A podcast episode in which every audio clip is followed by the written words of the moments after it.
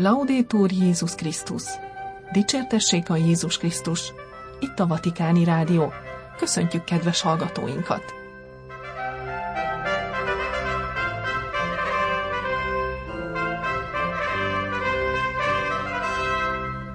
A mikrofonnál Somogyi Viktória.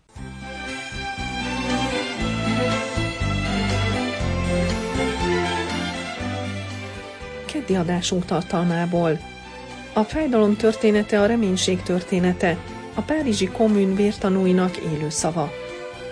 Magyarországi ukrán szószóló, nagy megtiszteltetés számunkra, hogy találkozhatunk Ferenc pápával. A pápák béketeremtő erőfeszítései, interjú Pályi Gyulával, a Modenai és Reggio Emiliai Egyetem professzorával.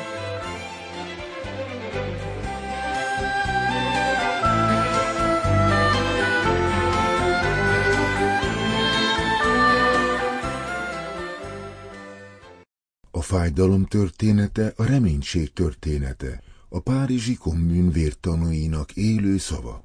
A vasárnapi Regina Cőli déli Máriaima után Ferenc pápa emlékeztetett rá, hogy szombaton Párizsban a boldogok sorába iktatták Henri Plancha atyát, a Páli Szent Vince kongregáció szerzetes papját, valamint Ladislas Radig atyát és három paptársát, a Jézus és Mária Szent Szíve kongregáció tagjait. Az apostoli bozgalomtól áthatott lelkipásztorok tanúságot tettek hitükről egészen a mártír halálig, amelyet 1871-ben szenvedtek el Párizsban a kommun idején, mondta a pápa, majd szokás szerint a hívek tapsát kérte az új boldogokért. Marcello Semeraro bíboros, a Szenti Avatási Dikasztérium prefektusa április 22-én szombaton délután a párizsi Saint-Sulpice bazilikában avatta boldoggá az öt vértanú papot. Homiliájában a bíboros prefektus a tanúságtevők ránk hagyott igazi örökségeként a reménységet említette meg, amelyen mi is odaszegülthetünk az Emmauszi Kleofás testvér mellé, és névtelen utitásként elmondhatjuk, nekünk is lángol a szívünk, amikor az Úr a szenvedés elviseléséről tanít minket. Majdnem pontosan ugyanazon a napokon ünnepeljük ezt a szertartást, mint amikor 152 évvel ezelőtt a boldogjaink vértanú halála történt, miként letartóztatásukra is a husvéti ünnepkör keretében kerül sor 1871. április 6-án, nagy csütörtök napján, kezdte a humiliáját Szemeráró bíboros május 26-án adták életüket Krisztusért egy pénteki napon, amelyen a keresztény lelkiség heti rendszerességgel felidézi a megváltó halálát. Szemeráro bíboros a napi evangéliumból a két tanítvány gyönyörű történetére utalt, akikhez az Emmaus felé vezete úton csatlakozott a föltámadott Jézus, és miután asztalhoz ültek, fölismerték őt a kenyértörésben. Ugye lángolt a szívünk, mondták később, amikor beszélt az úton, és kifejtette az írásokat. A szónok szerint a történet az evangélium legszebb és legmeghatározóbb történetei közé tartozik. A híres francia író Jean Guiton Jézus című művében azt írta, hogy ha egyetlen jelenetre kellene becserélni az egész evangéliumot, amely az egészet összefoglalja, habozás nélkül az Emmauszi tanítványok történetét választaná. Ennek a szép husvéti találkozásnak az ellenpárjaként azonban Jézus szenvedésének a valóságát idézi a másik ismert történet, Miután így csúfot üztek Jézussal, levették róla a palánstot, és ráadták saját ruháját. Aztán elvezették, hogy keresztre feszítsék. Amint kifelé vonultak, találkoztak egy Simon nevű cirenei emberrel. Ezt kényszerítették, hogy vigye a keresztet. A cireneihez hasonlóan a mi mártírjaink is hordozták Jézus keresztét, hogy aztán Jézushoz hasonlóan keresztre feszítsék őket. Így közvetlenül élték meg szavait, Krisztusnak el kellett szenvedni ezeket a szenvedéseket, hogy bejusson dicsőségébe. A Via Crucis, Via Emmaus. Szemeráro bíboros a boldog avatási eljárás során összegyűjtött tanúvallomásokból idézett, amelyek elmesélik, hogyan néztek szembe a kommun mártírjai a halállal. Ezek csak rövid idézetek, hogy újra felélénkítsük Krisztus iránti szeretetben a tanúságtételüket. Május 23-án, három nappal kivégzése előtt boldog Plansó atya ezt írta Özsen bátyjának. Elvégezhettük szentgyónásunkat. Áldozatunk immár készen áll. Egyáltalán nem vagyok szomorú. Biztosíthatlak téged, hogy imádkozom mindenkiért, magamért és a börtön minden lakójáért. Ugyanezen hónap első napjaiban boldog Ladislas Radig atya írta előjárójának. Megtapasztalta, milyen jó az Úr, és milyen segítséget ad azoknak, akiket nevének dicsőségéért próbára tesz. Meg is értettem egy kicsit, miután megizleltem Szent Pár érzését, mit jelent, aki a gyötremben túláradó örömről beszél. A Salvifici Dolores kezdetű apostoli levelében Szent második János Pál pápa a szenvedés evangéliuma témájának szentlet egy fejezetet.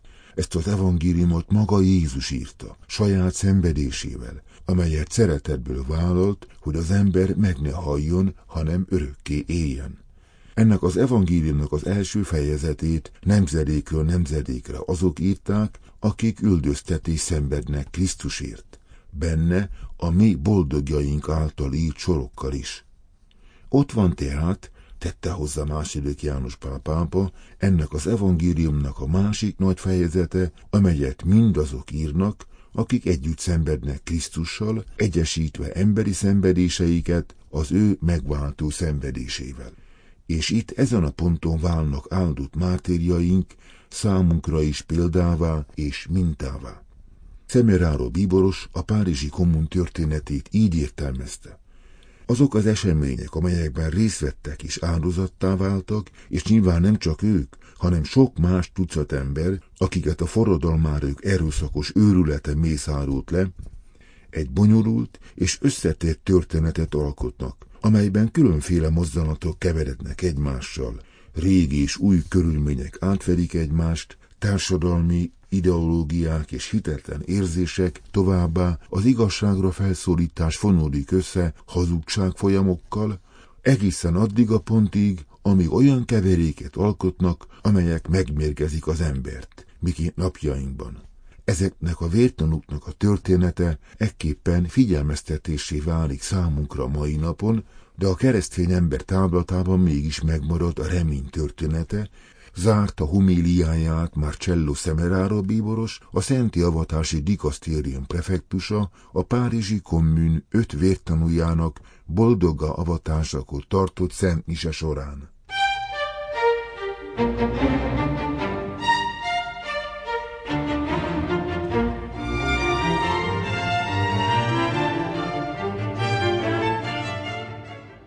Magyarországi ukrán szószóló, nagy megtiszteltetés számunkra, hogy találkozhatunk Ferenc pápával.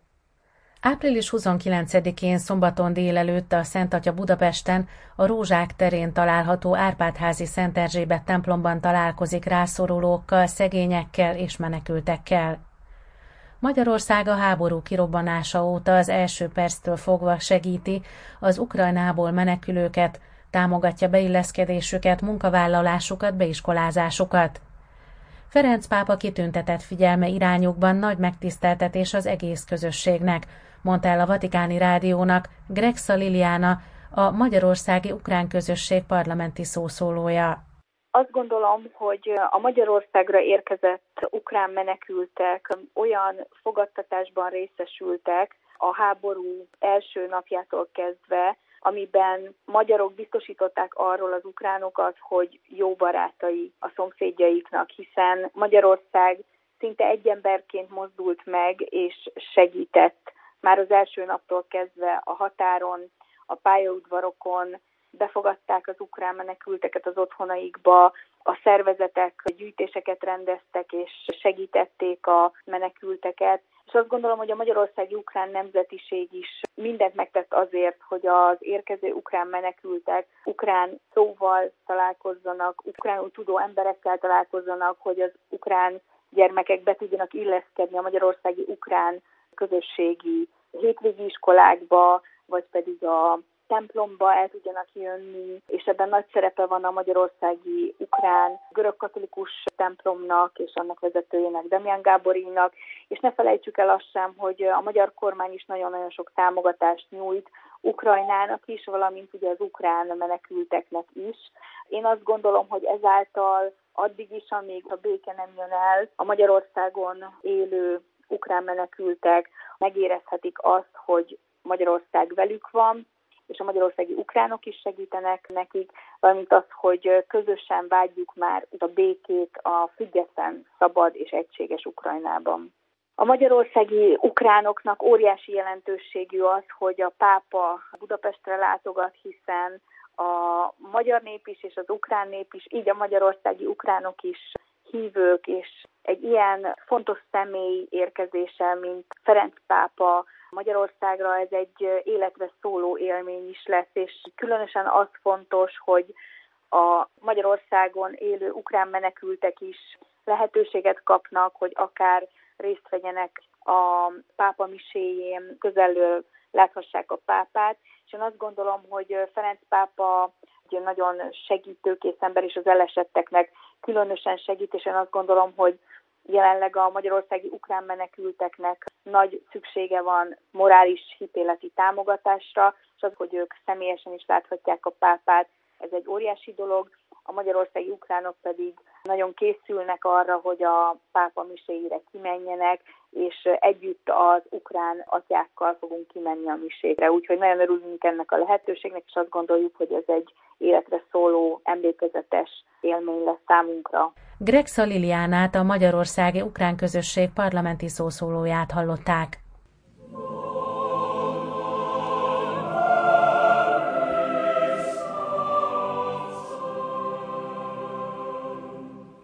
Pápák béketeremtő erőfeszítései, interjú Pályi Gyulával, a Modenai és Reggio Emiliai Egyetem professzorával.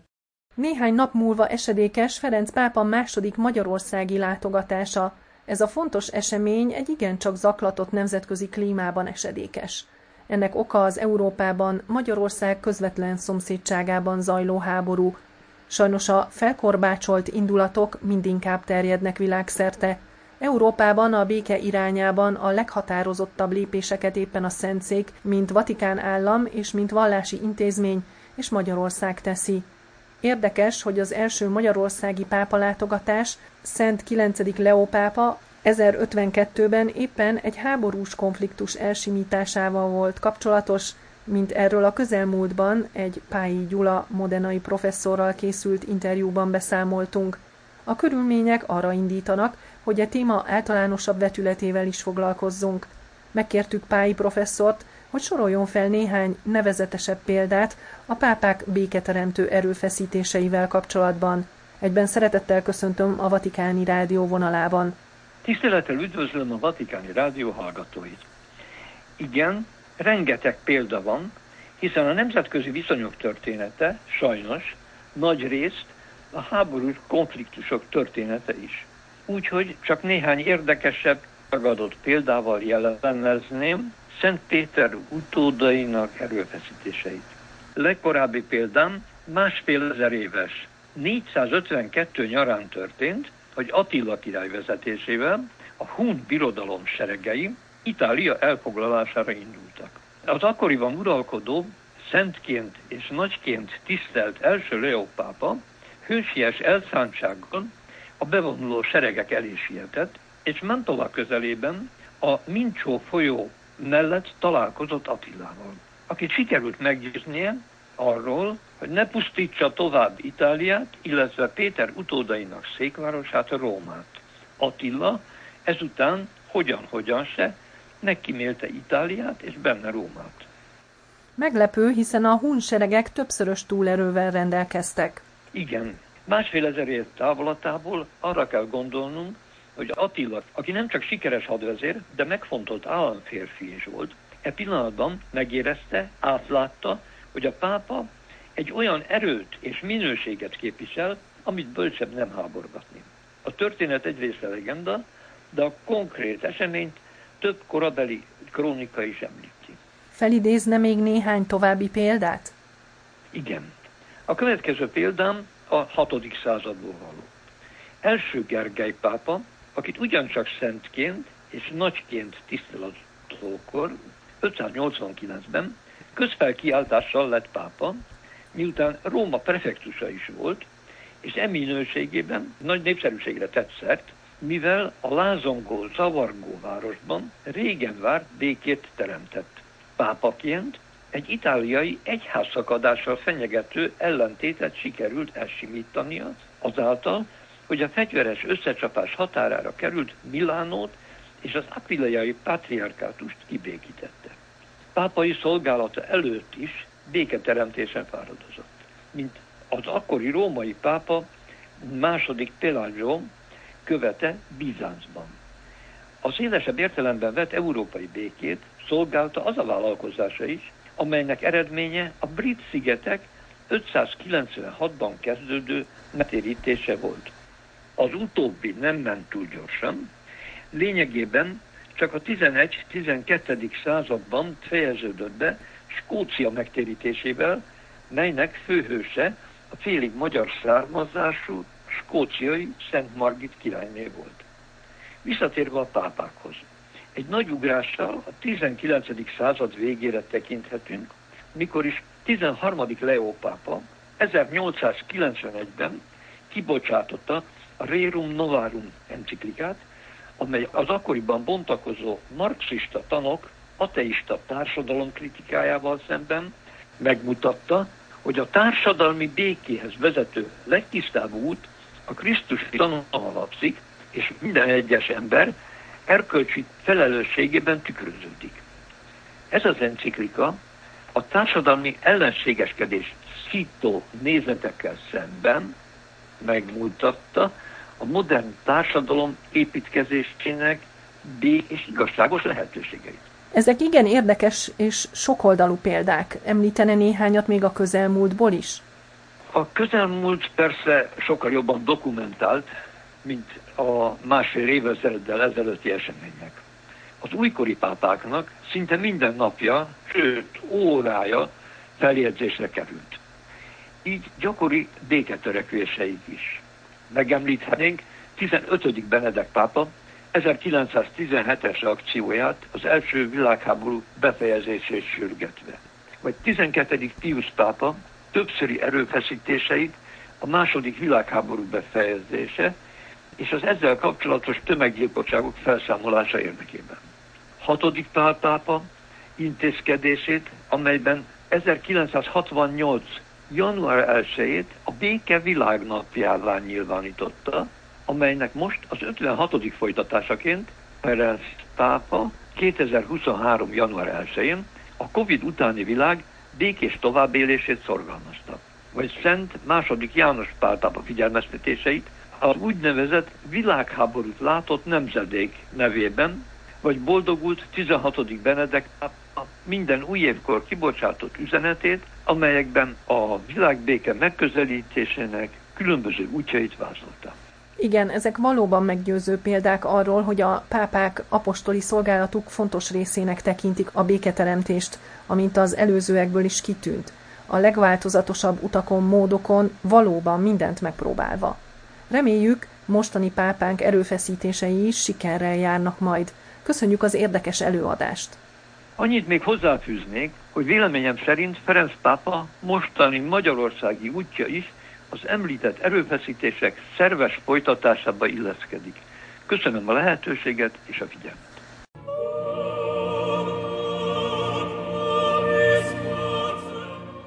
Pályi Gyulával, a Modenai és Reggio Emiliai Egyetem professzorával készített interjúnkat hallották a pápák béketeremtő erőfeszítéseiről.